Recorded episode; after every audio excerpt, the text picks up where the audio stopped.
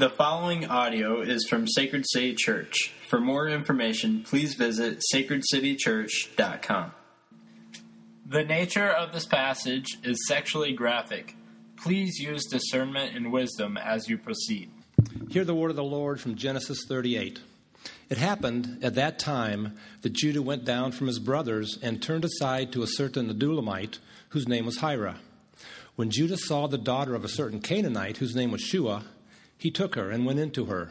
And she conceived and bore a son, and he called his name Ur. She conceived again and bore a son, and called his name Onan. Yet again she bore a son, and she called his name Shelah. Judah was in Chezib when she bore him. And Judah took a wife for his firstborn, and her name was Tamar. But Ur, Judah's firstborn, was wicked in the sight of the Lord, and the Lord put him to death. Then Judah said to Onan, Go into your brother's wife and perform the duty of a brother in law to her, and raise up offspring for your brother. But Onan knew that the offspring would not be his. So whenever he went into his brother's wife, he would waste the semen on the ground, so as not to give an offspring to his brother.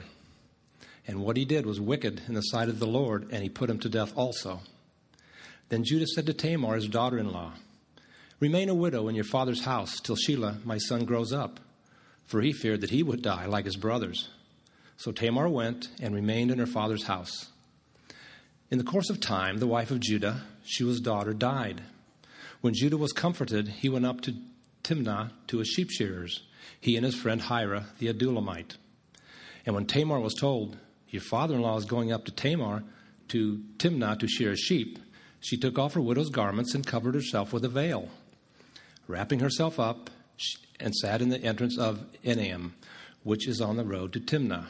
For she saw that Shelah was grown up, and she had not been given to him in marriage. When Judah saw her, he thought she was a prostitute, for she had covered her face. He turned to her at the roadside and said, Come, let me come in to you, for he did not know that she was his daughter in law. She said, What will you give me, that you may come into me? He answered, I will send you a young goat from the flock. And she said, If you give me a pledge until you send it. He said, What pledge shall I give you? She replied, Your signet, and your cord, and your staff that is in your hand. So he gave them to her, and went into her, and she conceived by him. Then she arose and went away, and taking off her veil, she put on the garments of her widowhood. When Judah sent the young goat by his friend, the Adullamite, to take back the pledge from the woman's hand, he did not find her.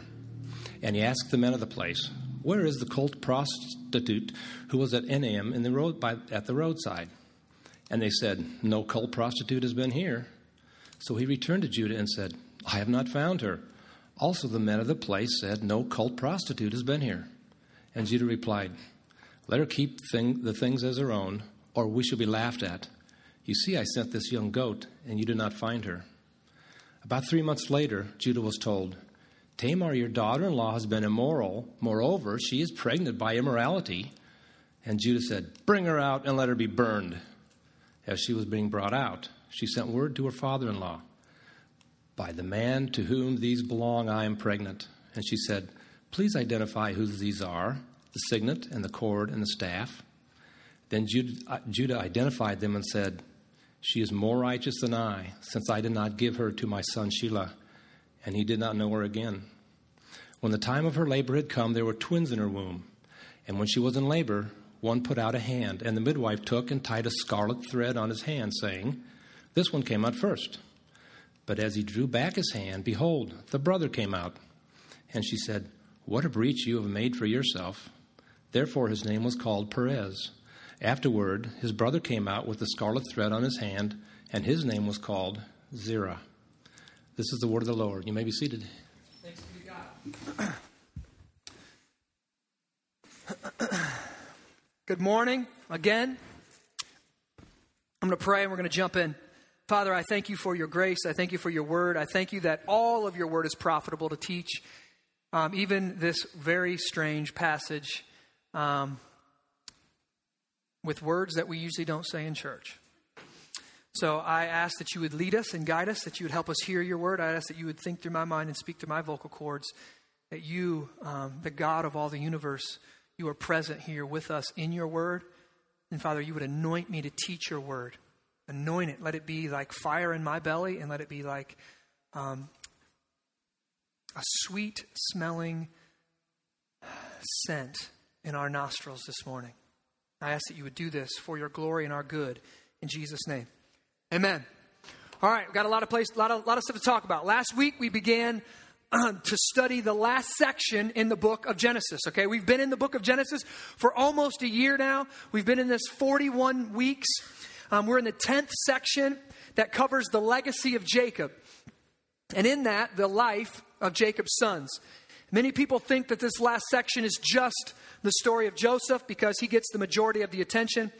But the last 13 chapters of Genesis actually gives us a picture of the entire legacy of Jacob through all of his sons um, but it really zeroes in and hones in on two of them, with Joseph getting the majority of the attention. But today we take a week out of the story of Joseph. We started the story of Joseph last week, but chapter 38 comes out of the story of Joseph, and we hone in on the story of Judah.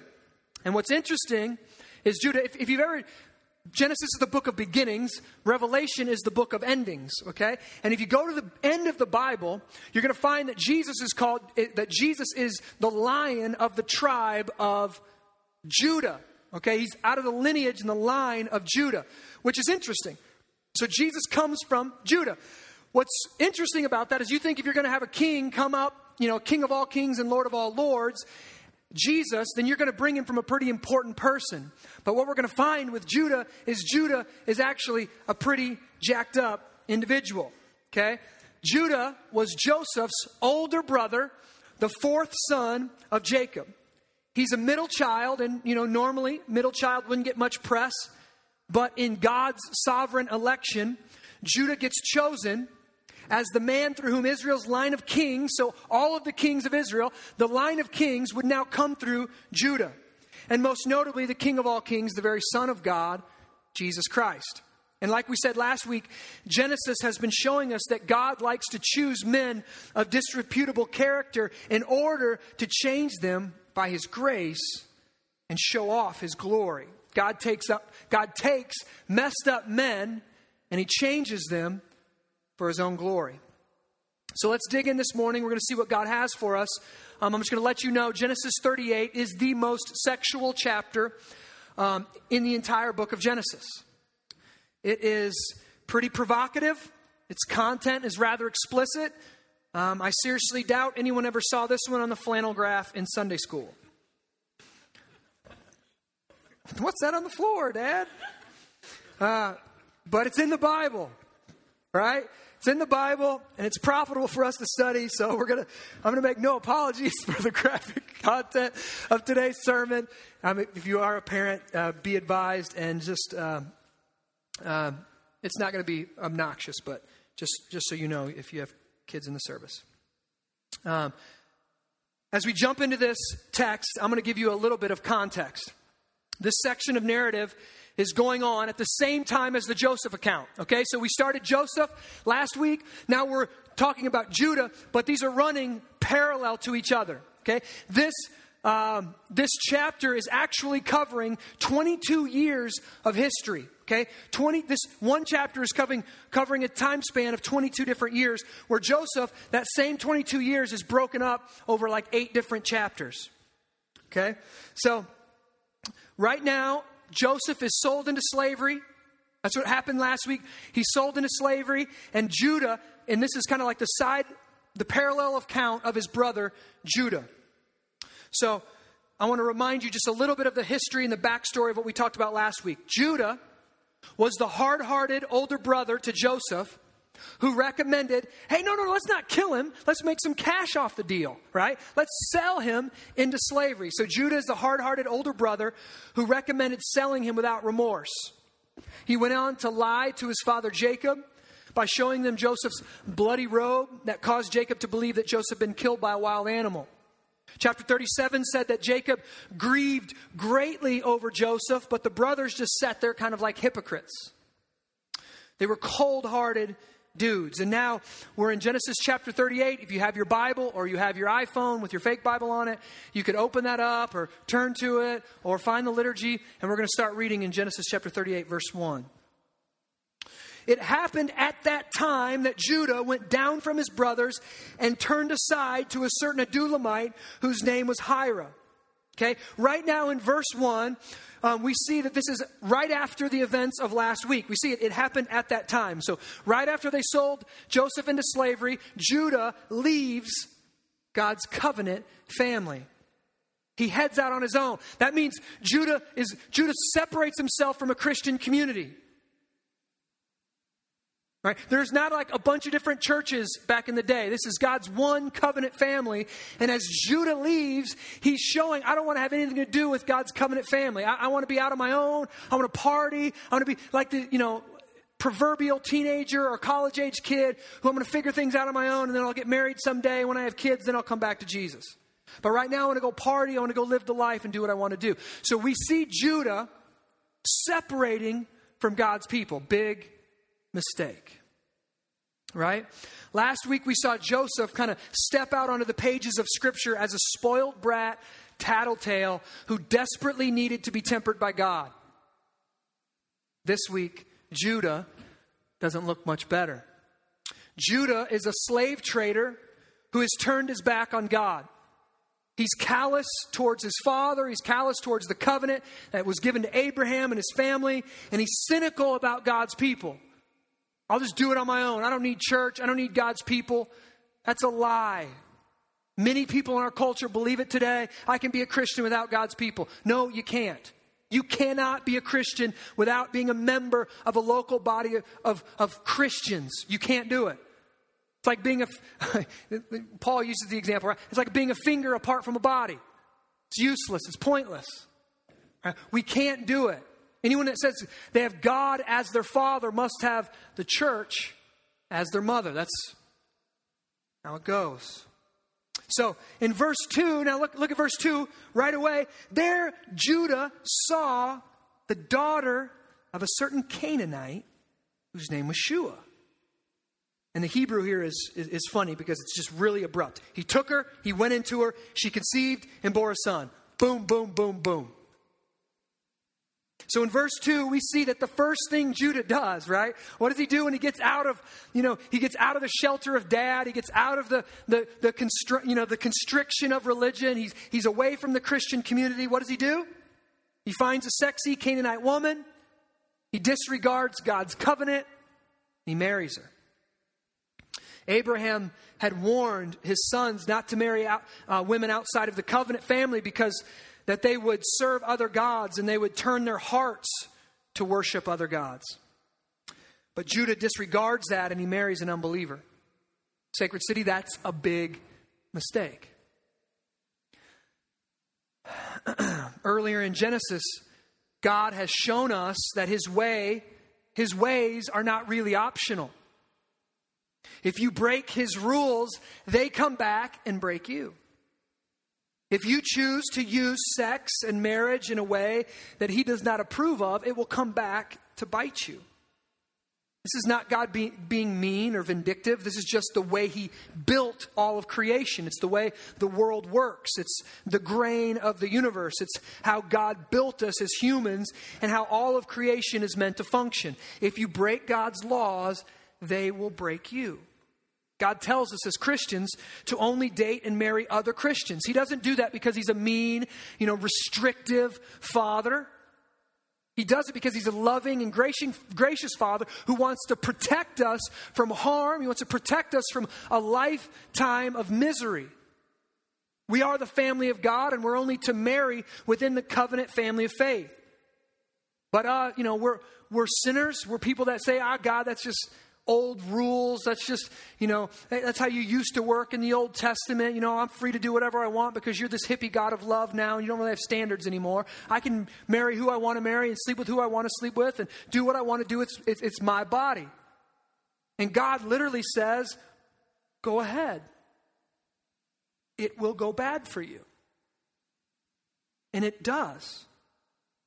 If you choose to break God's laws for marriage, they're going to come back and break you. You will be married to a person with a totally different worldview from you because they serve a totally different God. Now, they maybe say they're a Christian, but you know if they are or they're not. You know by the way they live. Jesus says, by You judge a person by the fruit. And that's going to create all kinds of problems in your marriage and in your family. Now, right now, if you're dating, you don't believe that because love, oh, love, love, love covers everything. Believe, ask, talk to somebody who's married. Ask them if love covers everything. Right? love covered a little bit for a little while. Right? But listen, this, this is what happens. So, two different worldviews. You, we ultimately serve two different gods. And many, many wives think, well, he'll settle down. You know, he, should, he, grew up in church, so I know he's got a good foundation. So he'll settle down when we have kids, or he'll settle down when he, when he gets out of school, or he gets out of the fraternity, or he'll settle down, and maybe he will, maybe he won't. You don't know if he will. And here's what happens I, have I've, I've counseled so many people. I'm sitting there, and he, he played the game, or she played the game, and she said she was a Christian, or I didn't really think it mattered. So we were sleeping together, and, and then we shacked up, and we we're living together, and now we want to get married. And then a year, two, five, seven into the marriage, all hell is breaking loose in the family because he doesn't want to go to church anymore. She wants him to raise the family and lead the family spiritually and, and, and, raise up sons and raise up daughters in the faith. He doesn't want to do that. He never wanted to do that. So now there's how are we going to parent the kids? How are we going to discipline the kids? How are we going to train them up in the way that they should go? She, mom's trying to do it, dad doesn't really give a rip. Right? Now listen, why is this happening? Because you broke God's covenant, you married someone you knew you weren't supposed to marry. The Bible said, so now it's going to come back and it's going to create turmoil. You see this in finances. One person's a believer, one person is not a believer. One person wants to honor God with their giving and say, everything that God gave me is His, so I'm going to honor Him and tithe and give 10% of everything I make. I'm going to give 10% back to God in a covenant and honor God for, for supplying all of my needs. And the other one, the other, the unbeliever's like, you're not giving my money to church. That's, I could buy a boat with that. That's a Harley payment. Forget, you're not doing that, right? Now, and what does that create? That creates turmoil. That creates friction in the house. That creates animosity. And then the kids see it, right? And it rubs off on the family. And it's a law that we broke God's law, and now it comes back to break us, right? You see this with spiritual growth. So many women want their husbands to lead them spiritually. And a husband is more interested in the PGA Tour, he's more interested in NASCAR, he's more interested in the NBA Finals, he's more interested in all these things than leading his family spiritually. And what happens? This is what happens. You have an earthly marriage that's going to end on earth. But think about this two Christians when they're married, when they're, the Bible calls them equally yoked, their marriage goes on into eternity. Their relationship goes on into eternity. It's glorious. It gets better and better and better and better and better, and then they die, and it gets better and better and better and better. It's amazing. It's a gift right so this is this is why god says that he created in the beginning creates this covenant of marriage and he wants sex to only be used not like as the second date or the third date or to test if she's you know she's worthy of marriage or he's worthy of marriage right Sex is meant to be given inside the covenant of marriage where you're completely vulnerable with each other. You're vulnerable spiritually. You're, you're com- compatible spiritually. You're compatible physically. You're compatible financially. That you're completely committed and covenanted together. In marriage, that's what sex was created for the union of one man and one woman to become one unique couple in Christ. Right? And if we break that, comes back to break us. And we see that in Judah's story here. He marries an ungodly woman, and his sons are both godless and rebellious. That doesn't mean that it's all his wife's fault. It's not. It just shows us that he's not living his life for the glory of God. And at this point in Judah's life, he's either not a believer or he's a backslidden believer. So he's someone who embraced Christ maybe as a young, young person, but now he's going to go check out the world and see what partying's all about and see what life on the road is all about. Either way, he married someone he shouldn't have married, and now he's not leading his family to love God and obey God's ways. And when you break God's laws, they break you. We're going to see that in the lives of Judah's sons. And some of you guys are going to get this picture of a totally different God that you never knew really existed. You just heard of him, right? In some far off fairy tales. This is going to be kind of scary for some of it. should be scary for all of us, okay? Both sons get whacked by God, right? Tony Soprano whacked, right? Just straight up. God says, oh, they're wicked. Both sons dead. And Ur was the first one, and Ur, it's funny, bad name, because Ur backwards is evil in Hebrew. So this kid was wicked. God says he was wicked, and God kills him for being wicked. And then it says, uh, uh, in, right in verse 7 but Ur, Judah's firstborn, was wicked in the sight of the Lord, and the Lord put him to death. All right, so I'm going to I'm going to tell you this right here. This is, you might be shocked by this. God kills people every single day. Okay? Hundreds of thousands of people get wiped off the planet every single day. I just watched a, a documentary on the tsunami. 200,000 people got wiped out in one day. God is still sovereign over all things, including death. And God's, some people think, oh, that was like the mean God of the Old Testament. You know, that was God like in his adolescent years. God has grown up now in the New Testament, right? He's got a little more mature and now he can handle his anger, right? So he doesn't kill people. Sorry, but God kills people in the New Testament. This couple called Ananias and Sapphira, they come and, and they bring they sell this field and they, they bring the money to the apostles, and the apostle goes, Oh, great, is that all the money? And they're like, Yeah, that's all the money, but really they'd been pocketing some. So they, they were lying to the Holy Spirit. They were lying to God. And what does God do? Kills them. He doesn't just kill them together either. That's the wicked part. He kills the dude first, and the wife comes in, like, Where's my husband? And they ask her the same question. She lies too. Boom, he dies. Like, God can be totally just and righteous and kill us right now.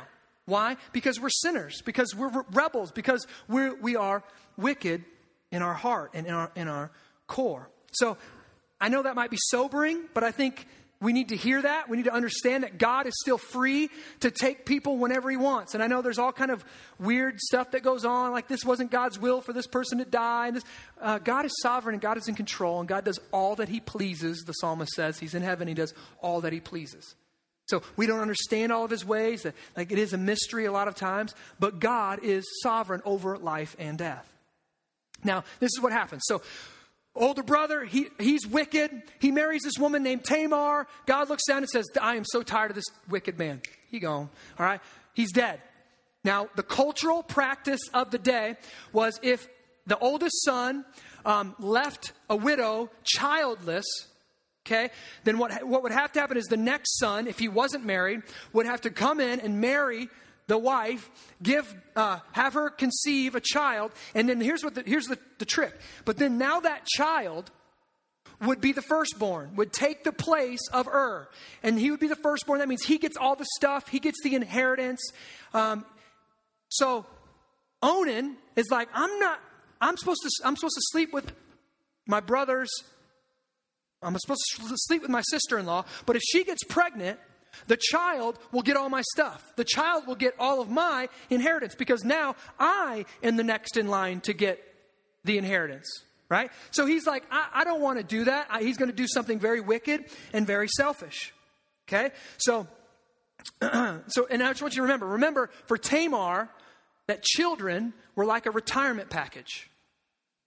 Okay? You didn't have retirement back then, so your children were your inheritance, were your heritage. So when you got old, your children could take care of you. Your children could provide for you when you were too old. So this is this was the cultural practice to provide for widows when they got older.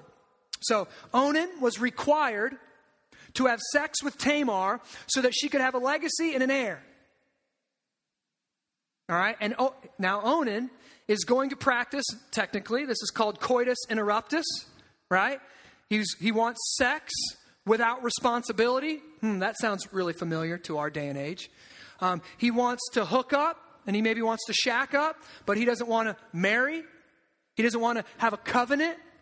So he just wants to play around, but he doesn't want to commit and be a man, right? This is um, very common in our day and age. So what does Onan do? Onan's like, oh, I'll sleep with her. But Onan pulls out, and Onan practices coitus interruptus, and Onan, the scripture says, spills his semen on the ground, and he continues to do this over and over and over. So Onan, he refuses to seal the deal with Tamar and he pulls out early so she can't get pregnant. And verse 10 gives us God's perspective on this whole deal. He calls it wicked once again, and Judah's second son now gets whacked by God. God kills the second son. Right? Judah broke God's law by marrying and creating a family with an unbeliever. Now, Judah's first two kids get whacked as wicked men. We break God's laws, they break us. That's how the universe works. Listen, and I, you might be mad at me. You might not like those things. And, I, and I, frankly, like I don't say these things to offend you, but I, just say them because it, just is how it works. Like you don't have to like it.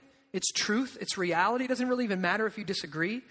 This is the way God built the universe. You can really dislike gravity. You can really hate it and write papers about it and blog about it and be frustrated about it and stick your finger up at God about it. That's your choice.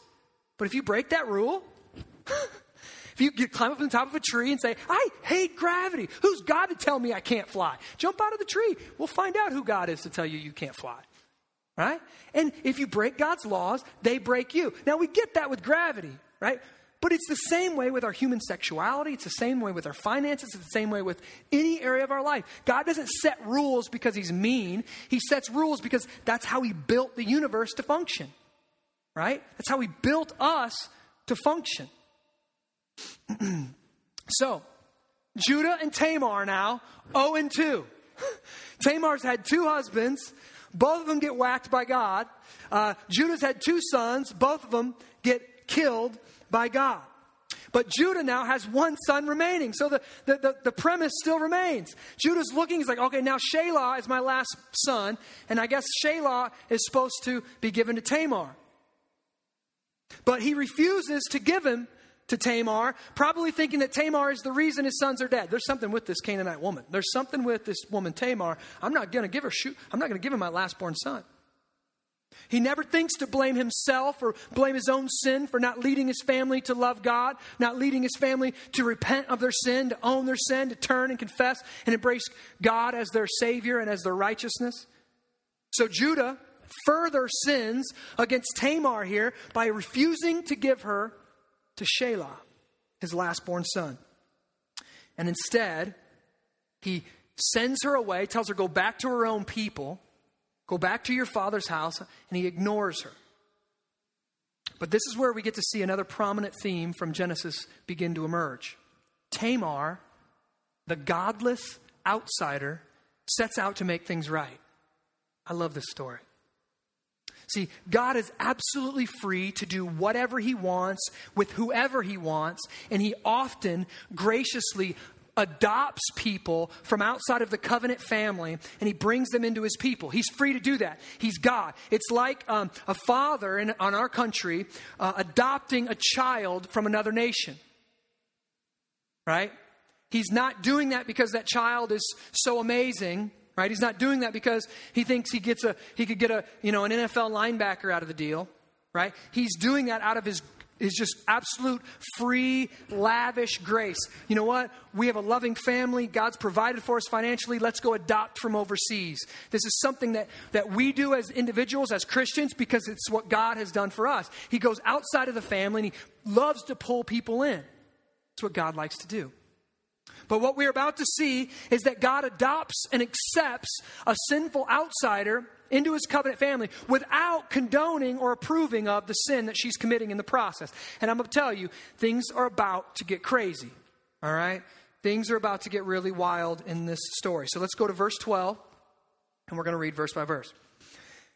In the course of time, the wife of Judah, Shua's daughter, died. So Judah's godless woman, godless wife dies. Everybody around Judah's dying. When Judah was com- comforted, he went up to Timnah to his sheep shearers, he and his friends, he and his friend Hira, the Adullamite. And when Tamar was told, Your father in law is going up to Timnah to shear his sheep, she took off her widow's garment and covered herself with a veil, wrapping herself up and sat at the entrance to Enaim, which is on the road to Timnah. For she saw that Shelah was grown up and she had not been given to him in marriage. So, do you see what's going on here? Okay, Judah is a wealthy old man, and his godless wife has died, and he's going to town. Okay? This is like the wealthy businessman going to Vegas for the weekend. And what Tamar does is she takes off her clothes of being a widow and she puts on the clothes of a prostitute. Right? And she's going to go to Vegas and she's going to meet with Judah. Now, why is she doing this? Because Judah has sinned against her. Judah has not given her his son like he should have and like he promised to. Shelah should be her husband.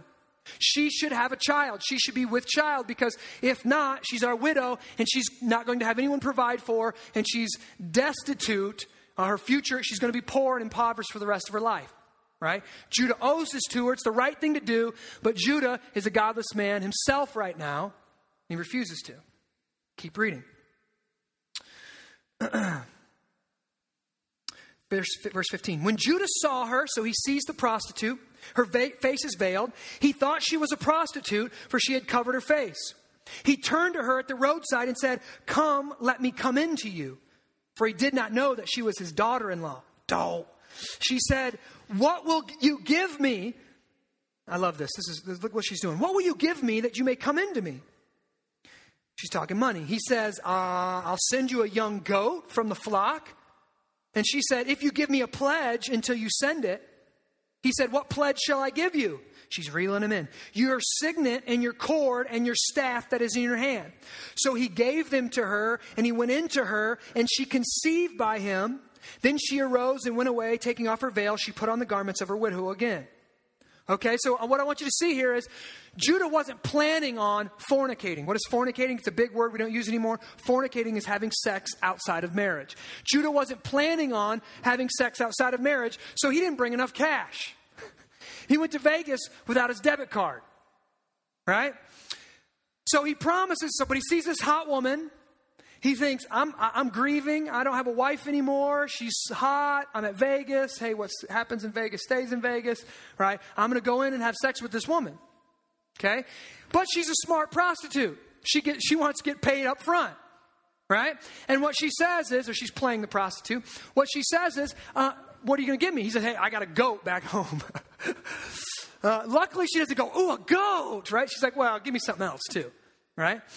So she asks for his signet, his cord and his signet and his staff. All right? A signet is a thing that went around his neck, and it's a little uh, cylindrical, uh, like stamp. Okay? It's made out of bone or stone. And you would pour wax out on a, a document, and then you would take your, your, um, your signet off and you would roll it, and that would be your sign and your seal.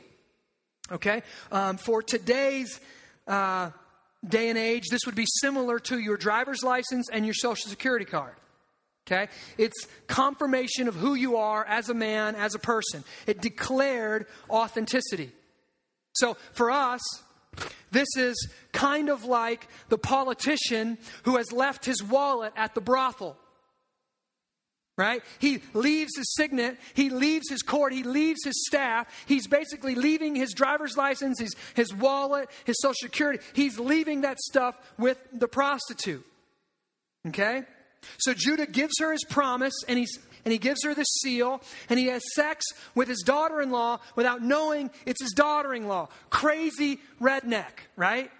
This is again, we've used the term over and over, this is very Jerry Springer-esque in the book of Genesis, right? Now let's keep reading. The plot thickens verse 20. When Judah sent the young goat by his friend the Adullamite to take back the pledge from the woman's hand. All right, so listen. What happens after you sin? What happens after you go to the strip club? What happens after you get caught in your sin? What happens after, you know, the day after you've looked at pornography and you feel this way? What happens? You feel shame, you feel guilt, you feel dirty. Why? Because you were built to be ashamed. You were built to feel guilty. You were why? Because you know it's wrong. You know it's a sin. So what does he do? He sends his buddy. All right, listen. Don't tell anybody about this. All right, I had a few drinks. Right, the beer goggles were on. All right, I hooked up with this girl in Vegas, and I left my wallet. You left your wallet? I left my wallet with her, man. She wanted my wallet. I left my wallet with her. She was hot. Right? Will you go get it for me, please? Will you go to Vegas? Here's her number. Here's her card. This is where she hangs out. Will you go to Vegas and fix this for me? right? This is like the hangover or something, right? Like, and she goes, and his buddy, sure, I'll go do this. I'll, I'll go do that for you. Now let's look at verse uh, 20, or verse 21, or verse 20. But he did not find her. 21. And he asked the men of the place, hey, hey, where's that uh, cult prostitute? And that's kind of like a little bit, at first they were just calling her a prostitute, now they call her a cult prostitute. Um, it was a pagan, pagan um, religion of the day that they had cult prostitutes. You worshiped by having sex, okay? We would laugh at that, but actually that's what we do. And, you know, music videos, our music, oh, we worship the God of sex, or we worship sex in our day and age um, as idolatry. But let's keep reading. Uh, there, at the roadside, and they said, "No cult, no cult, cult prostitute has been here. I don't know what you're talking about." So the friend, he returns to Judah and he said, Dude, I did not find her. And the men of the place said, There's no cult prostitute that's been there. And then Judah goes, Oh man, I am so busted. Uh, let her keep the things as her own, or we shall be laughed at. you see, I sent this young goat and you did not find her. So Judah's like, okay, you know what? This, this, this is not good. She's got my wallet, she's got my debit card, she's got my credit card, but hey, I can go to the bank, I can get new ones made up. Let's just Let's not make a big deal out of this. Don't, don't make it public. I don't want to be embarrassed. I don't want people to find out about my sin. I don't want people to find out that I slept with some woman that I thought was a cult prostitute. I, she's not even there anymore. I, I sinned. I don't want people to know. I don't want anybody to know. Keep it on the DL. Okay, good. She's gone. All right, keep that on the down low. Let's not tell anyone about it. He's embarrassed, right? He's the politician that he's left his wallet on the nightstand with the prostitute, and now it's going to show up. He's afraid it's going to show up on tomorrow's news. He's afraid of being exposed. Now, have you ever felt like this? Have you ever felt like this? Have you ever sinned in the next day or the next hour or the next minute? Oh, crap. Who's going to find out? I hope this person doesn't, I hope, I hope it's not on Facebook. I hope, it I hope my friend doesn't, I hope my wife doesn't find out. I hope my husband doesn't find out. I hope the pastor doesn't find out. I hope my friends don't find out. My reputation will be tarnished. People will know I'm a bad person. Right? Oh, crap. I know what I did was wrong, but I hope nobody finds out about it. Now, what can I do to cover my tracks? Okay, I'll delete the history on the computer. What can I do to f- cover my tracks, right? I've broken God's law. Now God's law is going to break me. I'm afraid. I'm in fear. What am I going to do? How am I going to fix this situation? And then we start to worry and we start to come up with all these ideas in our head of how to control people and maybe I should kind of talk to this person and, and, and we try to manage the situation and we're trying to find our way out of our sin. I hope we can resonate with Judah here. See, there's some of us in this room who are very similar to Judah. I would, I would grant to say that the majority of us in this room and every man in this room is similar to Judah. See, Jesus comes along. We look at Judah and we're like, well, I'm not that bad. I didn't commit adultery with my uh, daughter in law, right? Or I haven't committed adultery. I'm not like that guy. I'm a good guy. And then Jesus comes along, Jesus, the one who he, we were always like, hey, don't judge, right? Jesus said to judge not. But then Jesus comes along and he says stuff like this If any of you have looked at a woman with lust in your heart, then you are guilty of committing adultery with her. What? That's a high standard. Yes, that's a high standard. That's a holy standard. That's a, a pure standard. That's a blameless standard. That's Jesus' standard, and that's God's standard. And every single one of us, if we can see things clearly, we look at Jesus' standard and we go, Yeah, I, I fail. Yeah, I, I, suck at that. I am a lust. I, I lust, and I am an adulterer in my heart. That's who I am. I can resonate with Judah here. That makes us all as guilty as Judah. But listen, honest, honestly, can you own that? Can you own that? Can you really say, I, I'm a wicked person? Because I know like that, ooh, like I like my righteousness. I like, I like my reputation. I like people, when I hear about, you know, like people say good things about me or yeah, he's a man of character or, you know, he, when he says something, he'll do it. Like I like to hear that. If I hear something negative about myself, I, I get, I get frustrated. I, I, you're an adulterer, Justin. Whoa, whoa, Okay, I mean, like, yes, theoretically, in the words of Jesus in my heart, yeah, but you know I would never. right? Like, I, I, want, I have all these ways of justifying my behavior. I have all these ways of saying, well, well, well, well, come on, calm down, calm. I'm not really that bad. Where are you at? You, can you own? Can you own your sin? Or do you resist that? Do you think, no, I'm not that bad. I'm not really an adulterer. See, the funny thing is, is Judah felt the exact same way. Look at verse 24. About three months later, Judah was told, Tamar, your daughter in law, has been immoral. She's had sex with someone she wasn't supposed. She's not married. She's had sex with someone. And I can imagine Judah. Oh, she, my daughter-in-law. I'm supposed to give her to my son, and she's sleeping with someone else. Oh, sinner. Right? And more, moreover, she's pregnant by the immorality. And Judah said, Look at this dude. Bring her out and let her be burned. Whoa. Hardcore. Right? Bring her out and burn her. Thanks, Dad.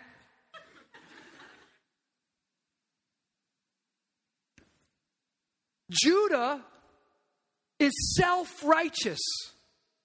Judah is a hypocrite. And listen, if you're, if you're not familiar with church and maybe you're not familiar with Christianity, many people, they look at Christians and they all look at Christians like Judah. Because there are a lot of them. There are a lot of people who say they're Christians, but they're Judah. They're self righteous, they're full of their own wickedness and full of their own sin, and yet they point at other people and they say, Bring them out and burn them. Bring them out and burn them.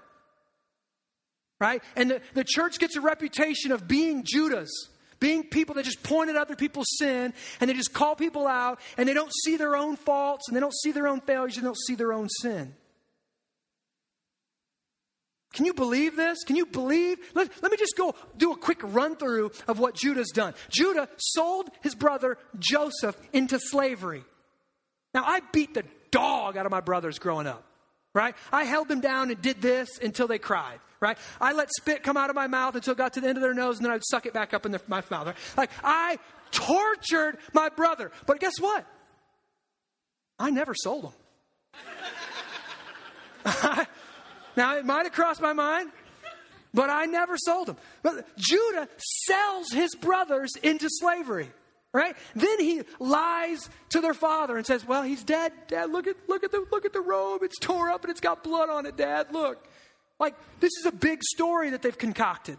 They lie to their father. The father is grieving and they're just laughing in the background, right? Then he leaves the family. He leaves the church. He, he wants to do his own thing and go his own way. Then he marries an unbeliever, right? Then he didn't love his kids. It says his kids were whacked by God and he, didn't even, he doesn't even mourn. He doesn't even grieve. No, well, I got another one, right? He's a wicked man. He didn't lead them. He didn't grieve when they died. He was dishonored and sent, he dishonored and sent away his daughter in law Tamar. He slept with his daughter in law Tamar, who he thought was a hooker, but then he hears that his daughter in law is caught in sin, and he what's he want to do? Burn her. Can you believe this? All of the sins that he's committed, all of the wickedness in his own heart, but he sees somebody else and he says, That's awful. Burn her. This shows us something really important that none of us want to know and none of us want to see and none of us are even capable of seeing without the Holy Spirit and without God telling us. Judah is literally blind to his own sin. Now, this is where most people don't understand and they misunderstand what sin is. They misunderstand what does it mean to be a sinful person. Most people, you ask them, Are you a good person? They go, Yeah, I'm a good person. And you, you, the majority of people, you ask them, um, are you going to heaven? Yeah, I think so. Why? I'm a, I'm a pretty good person. Well, what does that mean to be pretty? Well, you know, my good, I hope my good deeds outweigh my bad deeds, and I hope that's the way God, that's not the way God judges. And that's not what a good person versus a bad person is. See, in the Gospels, this is this will blow your mind. In the Gospels, Jesus says this one time. He's teaching on prayer, and he just drops. He likes to drop these statements in, like he's talking about prayer, but he drops something else in that just meant to cook your noodle. Jesus, he, he says this. He's teaching his disciples about prayer, and he goes, If you, being evil, Give good gifts to your children. How much more will your Father in heaven give gifts to his? And I imagine they're thinking, like, oh, pray. What? Like, if you being e- evil, Jesus, you remember, you picked us. You picked us, remember? Like, you came and got us, and we're on your team now, right? Those people out there, they're the wicked ones. We're the insiders. Jesus, what do you mean? If you being evil, who's evil? Oh, you mean I used to be? Jesus gives us a picture into how he looks at us, guys. In our heart, we are still sinful. We are still sinners. Right? We still sin on the daily. We are evil people. Now it's we don't want to we don't want to believe that why? Because we always know people that are more evil than us. Right? That's true. There are people more there are people who are more evil, who practice their evil in different ways that are more evil. There, that's true. It doesn't negate the fact that in our heart we're marred, we're damaged, and we're evil, and we're sinners. Right? So Jesus there in this offhanded way, he shows us what the Bible view, uh, he shows us the Bible's view of so-called good people. The disciples, we would say those are good people, right? It's a lot different from what we think. See, there are, in Romans it tells us, there are no good people in the world, ultimately good people, who are truly good. That sin has infected 10 out of 10 of us. That's 100%, if you didn't know, right? All of us have hearts that have been infiltrated by a sinful nature, and right now, listen to me, right now, your sinful nature is fighting against us and fighting against you and fighting against the Holy Spirit because your sinful nature does not want to see your sin. Do you hear that? You have a virus in your body that is actively fighting against you. You have a virus in your soul that is actively fighting against you seeing your own sin. It's in you right now. Sin, this is what this is what crazy. Sin blinds us from our own blindness. See, I have no difficulty recognizing the sin of the people around me. But I can be quite unprepared when others point out my sin. So, what? Evil? Me? I'm a pastor. Right? I'm a man. I read my Bible. Right? I'm unprepared. Are you? Somebody points out your sin. I'm not like that. I didn't do that. I meant this. I meant... Justifying. See, the spiritually blind person walks around with the delusion that no one has a more accurate view of himself than he does. Listen, this is why I have an external advisory board. This is why I go out monthly and I meet with these men and they're checking in on me and they're checking in on my marriage. This is why I have elders. This is why I'm in a fight club. This is why I'm in a missional community. This is why I have people in my life that check up on me and call me out and point out my sin to me and remind me of the gospel. Why? Because I need it too. Sin blinds us to our own blindness. Think about that. A blind person, they can compensate, they can have a walking stick, they can learn how to navigate. If you're blind to your own blindness, that's going to go bad for you. Right? Uh, uh, what's that noise? Nothing. Uh, uh. he gone, right? Blind to your blindness brings destruction. Now, can I ask you, who helps you see your own sin? Who helps you spot out your, uh, your blind spots? Who helps you to see what you will not see if left to your own? Who does that? And it's not like, well, I've got this friend out in blah, blah, blah, or, you know, occasionally. It's got to be consistent, like a weekly rhythm in your life that you have people there who know you well enough that they can point out to you and remind you of the gospel. Like, this is why we have our church full of missional communities and why we encourage people to be in fight clubs. And, and this is why we do that. We need to be reminded and pointed out the areas of, inconsistency in our heart so we're not like Judah. Listen, I don't want to raise up a church full of Judas. Church full of religious people who point out everybody else's sin, but they're completely aware of their own. Jesus was very clear, and he said that you better get the speck out of your eye before you go or the log out of your eye before you go pulling the speck out of another person's eye. But Is the speck in another person's eye a problem? Yeah. That, that's still a problem.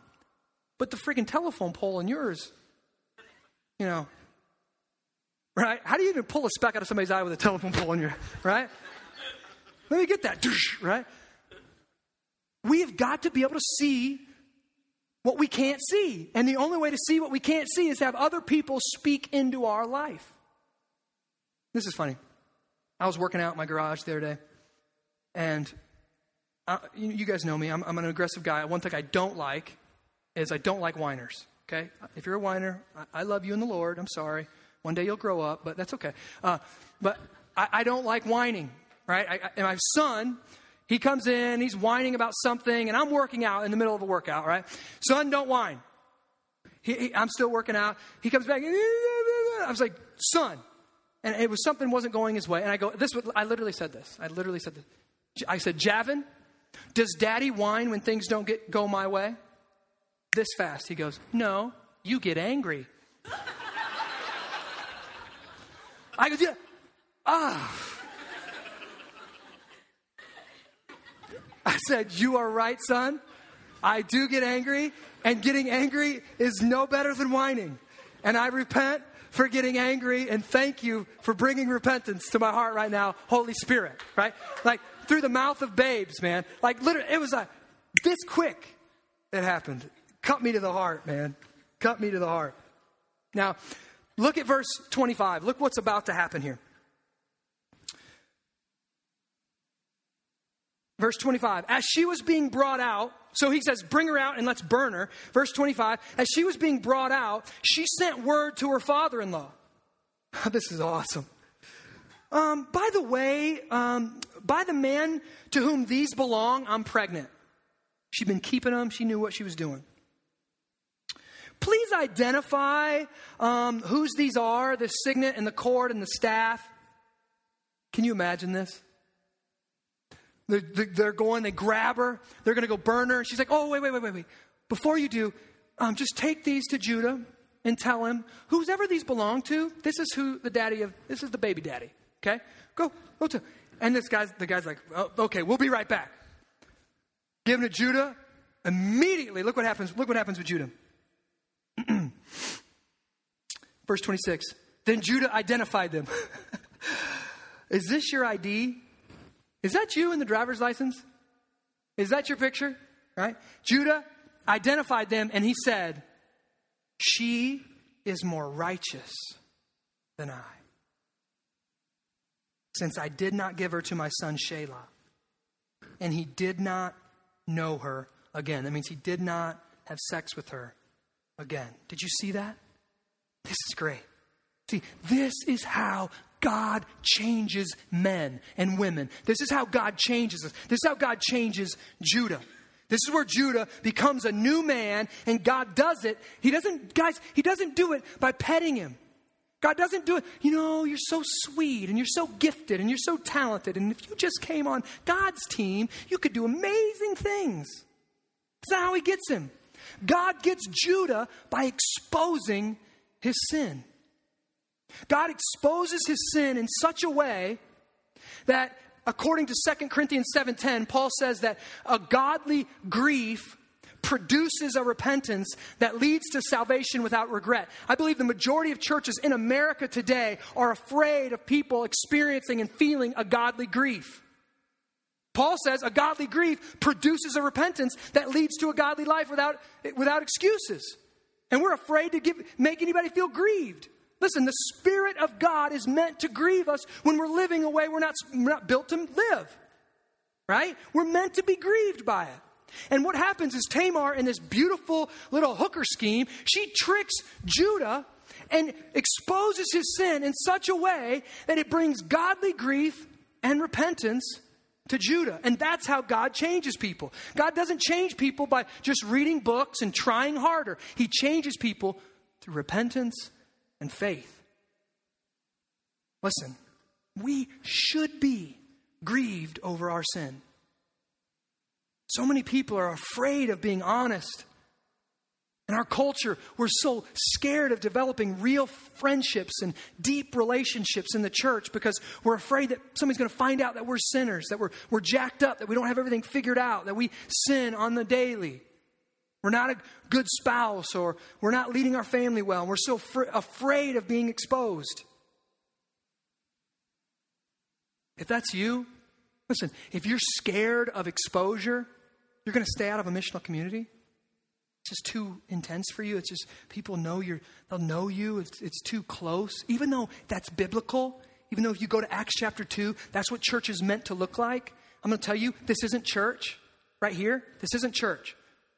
We are the church. This is a part of what we do as the church, but missional community life is far closer to what the real church looks like. Living life, life on life, talking about talking together, sharing our sins, sharing our struggles, sharing prayer, sharing meals, right? Praying, studying, living life on life. That's what the church looks like. That's what we need. That's what we're craving. But that's what our society and our six foot privacy fences and our garage doors that shut as soon as we get inside and our 70 inch televisions, we just want to be alone all the time. Right? We need people. So if you're scared of exposure, you're going to stay out of missional community.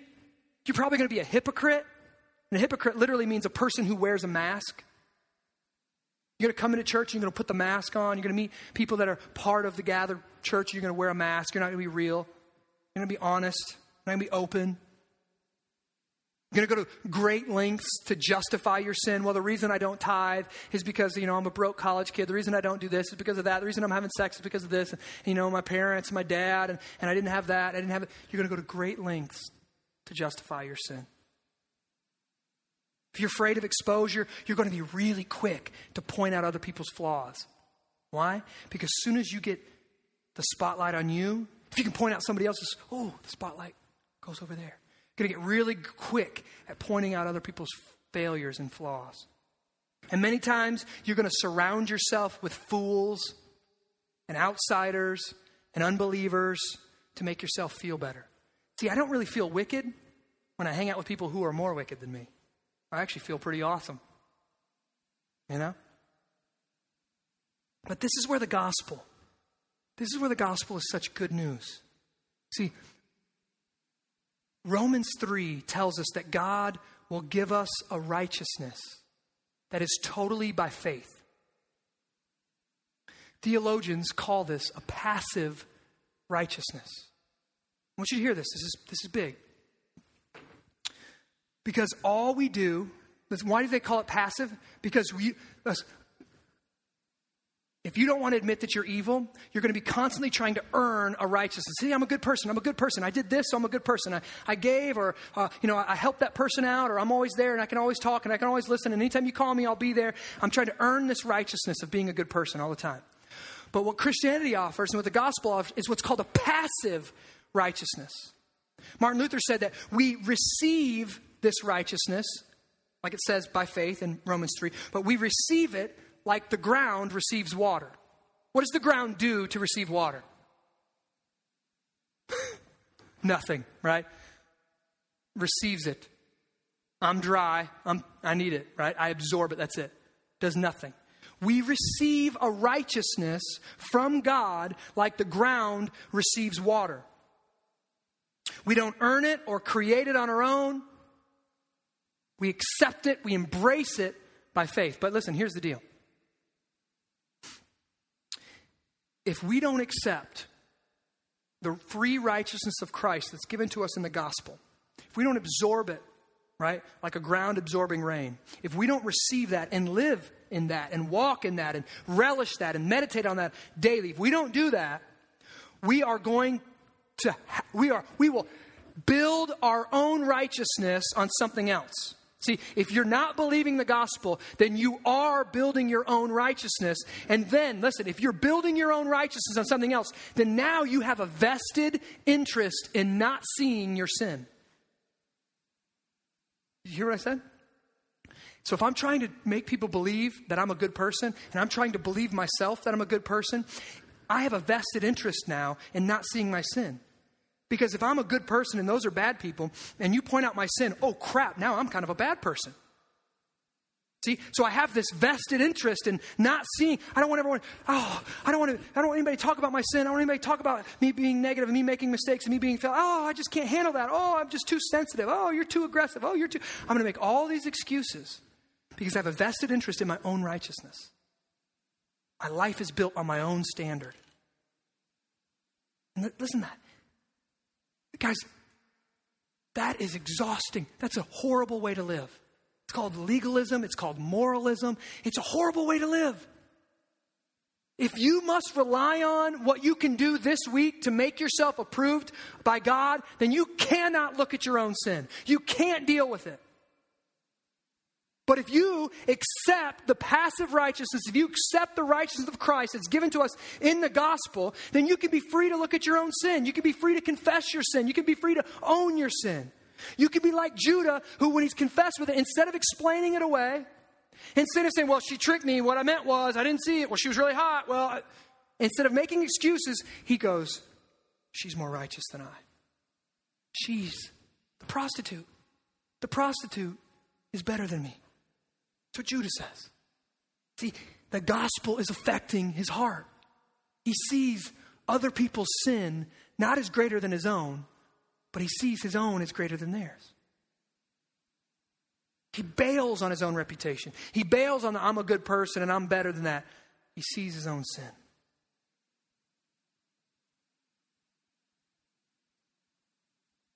It's a great moment right here in Scripture. Tamar exposes Judah's sin, and Judah repents. Now, listen, as I close, what does repentance mean? So many people don't understand repentance. And they think because they sin and then they feel bad for it, they think feeling bad for it is repentance. That's not, that's shame, that's guilt, that's godly grief, that's feeling bad. That's not repentance. Okay, so I'm going, to, give you three things that you can see in this text and three things that make up true repentance. Okay, and this is something that my mentors are speaking into my life. Okay, instead of when you're confronted with your sin, instead of saying, "But what I meant to do was, well, I didn't mean to do that." Well, you know my heart. Well, I was trying harder and I didn't mean. And you're instead of doing all those things, this is what Judah says: "I'm that guy. You're an adulterer instead, I don't, I don't really, I mean, I commit adultery in my heart, but I don't really, instead of making all the excuses, Judah says, I am that guy. I am the sinner. I am that bad. It's the first part of repentance, owning it. Own your sin. Yes, I did it. Yes, I looked at it. Yes, I touched it. Yes, I stole it. Yes, I cheated. Yes, I'm chasing after other gods. Yes, that's me. I'm an idol worshiper. I'm that bad. I'm a sinner. I'm evil. Yes, agree with God in the situation. When Jesus says you're evil, we better agree with God. We're evil. First part of repentance, own it. I am that guy. Second part, confess it. Confess it, right?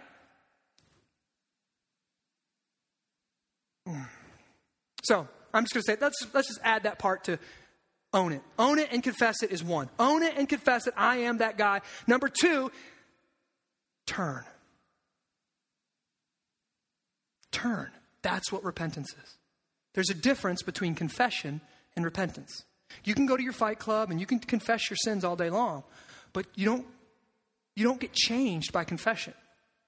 You get changed by repentance. Repentance is turning from what you're doing and turning towards Jesus Christ. So we own our sin, we confess our sin, we turn from our sin, and then we turn to Jesus in faith. See, this is the beauty. This is how your sin, in the gospel, your sin can lead you into intimacy with Jesus. Whoa. Do you hear that? Your sin can actually lead you into intimacy with Jesus. Why? Because every time I sin, I'm reminded, okay, I am, I am that guy. I am that bad. I am that wicked. Father, I confess this to you. And now I turn away from whatever it is I'm chasing and I turn to Jesus. And I'm reminded that Jesus knew I was this bad and Jesus came after me and Jesus saved me and Jesus loves me and Jesus is standing at the right hand of the Father right now, pleading my case for me right now. And he knew I was going to sin and he knew exactly how bad I was when he got me. So now my sin actually leads me into an intimacy with Jesus. You know you're battling legalism and moralism if your sin drives you away from Jesus. Did you hear that, church people? If when you sin, you feel less connected with God and you feel pushed away and you feel absent and you feel over here, more than likely that's legalism and moralism. You failed your own standard. But in the gospel, our sin is meant to push us to Jesus, the only place where we can go, and the blood of Jesus washes us from all sin. It's the only place that we can go. So we have this thing, these two aspects of the Christian life repentance and faith. Repentance is owning it and confessing it and turning. But what am I turning to? That's faith. I'm turning to the gospel. I'm turning to Jesus. Jesus is better than sex outside of marriage. Jesus is better than trying to live off 100% of my income instead of 90%. Jesus is better than a life lived in a, you know, a little sectarian personal kingdom without intimate friends. You know what? It's the God of the universe we're talking about. It's going to infect all of our life. It's going to affect everything about us our time, our money, our treasure, the way we live. It should be infecting everything about us. Your work, your, your people at work should have noticed a difference. If you've embraced Jesus, they should have noticed a, a difference in you. Why? Because it's God. He's going to affect everything. So, ultimately, Judah sees what we need to see I am worse than I ever thought. I am that bad. She's more righteous than me. But what's so great? But now I am free to see that I'm also loved in a greater way than I've ever dreamed possible. See, that's what, when we're blind to our own blindness, we don't know that we're loved in spite of being wicked sinners. We think we're loved because we got our act together. But when somebody points out our sin and somebody reminds us that we are evil, it's a gift to us because now we can be reminded that we were loved as wicked people, as evil people. We were brought in as evil. But you've got to own it, you got to confess it, you got to turn from it and turn to Jesus. This is right. This right here is where Judah becomes a Christian. This is where his life changes. Listen, I want you to know this. God could have killed him like he killed his two boys. God could have took him out but God knew, apparently, God knew his heart and God knew that he would come to repentance. And so God patiently, graciously, mercifully hung in there despite all this man's evil. And see, when I look to Jesus, I am then free. When I'm looking to Jesus for my righteousness, I am then free to be honest with my own sins. I look to Jesus and I remember that the gospel says that Jesus' perfect righteousness is credited to me, and that frees me to be honest and open about my struggles and my sins and not to be crushed by them. But unless I hold to this gospel by faith every day, moment by moment, honesty is just too hard and it's too frightening. Being real is just too much. And the next step for you is hypocrisy like Judah. The gospel frees us from being hypocrites. We can say, Yeah, I'm that bad. I'm that bad. And in Christ, I'm that loved. And He's changing me. I am that guy. That's why I need Jesus. He's changing me to His, his image. Now, what's really interesting as I close again if you go to Matthew chapter 1 and you read the genealogy of Jesus, you're going to find four women in the genealogy of Jesus. Only four. Okay? It was not common to include a woman in genealogies in those days, patriarchal in nature. But you're going to find four women.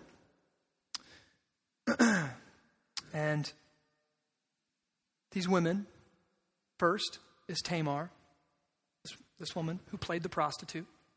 Second is Rahab, a prostitute. Third is Ruth. Fourth is Bathsheba. Bathsheba, you know, adulterous affair with King David. Right? I want you to see this. All of these women had unconventional and really scandalous unions, scandal, scandalous marriages, questionable sexual histories. These ladies were all outsiders of God's covenant people. They, didn't, they weren't raised in the church. But God chose to include them in Jesus' family tree. And then he chose to let the world know about it by immortalizing them in the genealogy in Matthew. What does that tell us? Listen, God loves sinners. But God resists the proud. He, the scripture says he resists the proud but gives grace to the humble. He literally fights against and destroys those who stay blind to their own sin and who refuse to confess and repent. That's what it means to be proud. What does it mean to be proud? To not want to see your sin, to, to not want to repent, to not want to own it. That, that's what it means to be proud. I don't need the righteousness of Jesus. I've got my own. I'm hoping that one day when I stand before God, I'm going to be good enough. That's pride. You're not going to be good enough. There's only one who's been good enough, and that's Jesus Christ. God loves sinners. God is building out the family line of G- that's going to lead up to the King of all kings, and he throws four sexually immoral women in the, in the lineup. And he lets everybody know about it. It's been said that the prostitute is closer to the kingdom of God than the religious person. Why? Because the prostitute knows they're a sinner. The religious person thinks that God accepts them because they're good. Where are you at this morning? Where are you at right now? Are you self righteous? Can you see everybody else's sin, but you have a hard time seeing your own? Are you actively fighting your sin? Do you have people in your life who have the freedom to show you your sin and to remind you of the gospel? Do you have a gospel centered missional community? Do you have that? Or are you living this religious fantasy where you're trying to make God happy by being a good person? Or are trying just to be a little bit better than those other friends that you have on Facebook that you know they're way worse than you? That's not the way of the gospel. That's exhausting. God's way is light, His burden is easy. Jesus says, Come to me if you're weary and heavy laden, and I will give you rest. Come to Jesus this morning and accept the free gift of righteousness that He gives you. All you do is place your faith in Him. All you do is say, Christ, I want you to cover me with your blood and forgive all of my sins and give me your righteousness by faith. I want that. And God will change you, just like He changed Ju- Judah. We're going to go on and see that Judah becomes an awesome dude, an awesome man of God, but he was not. Everybody starts somewhere, and it starts with repentance and faith. And that day could be today for you. Today could be the day that you start with repentance and faith. And you never know what's going to happen in your future, what God can do with it. Turn from your sin, confess it, own it, and turn to Jesus. Embrace the gospel, man. Embrace the gospel. Let me pray. Father, I thank you for your word. It is a gift to us. So resonate with this story, Father. And I thank you for your spirit. I thank you that this is thousands of years old, but it still rings true today. And I pray that you would help us because we can't see our sin without your spirit. I ask that you would enable us to see, see our sin, that we wouldn't justify, we wouldn't make excuses, but we would own it, we would confess it, we would turn from it, we would turn to you. You are our Savior. We are great sinners, but you are an even greater Savior. Let us embrace the freedom that comes with finding our righteousness in Christ. We don't have to pretend, we don't have to perform, we don't have to wear masks. We can admit how we really are and how we really feel. Thank you for that. And let the love of God melt our hearts of stone. As we come to the table this morning, remind us of your sacrifice, remind us of this gift, remind us of who you are and who we are in you. In Jesus' name, amen.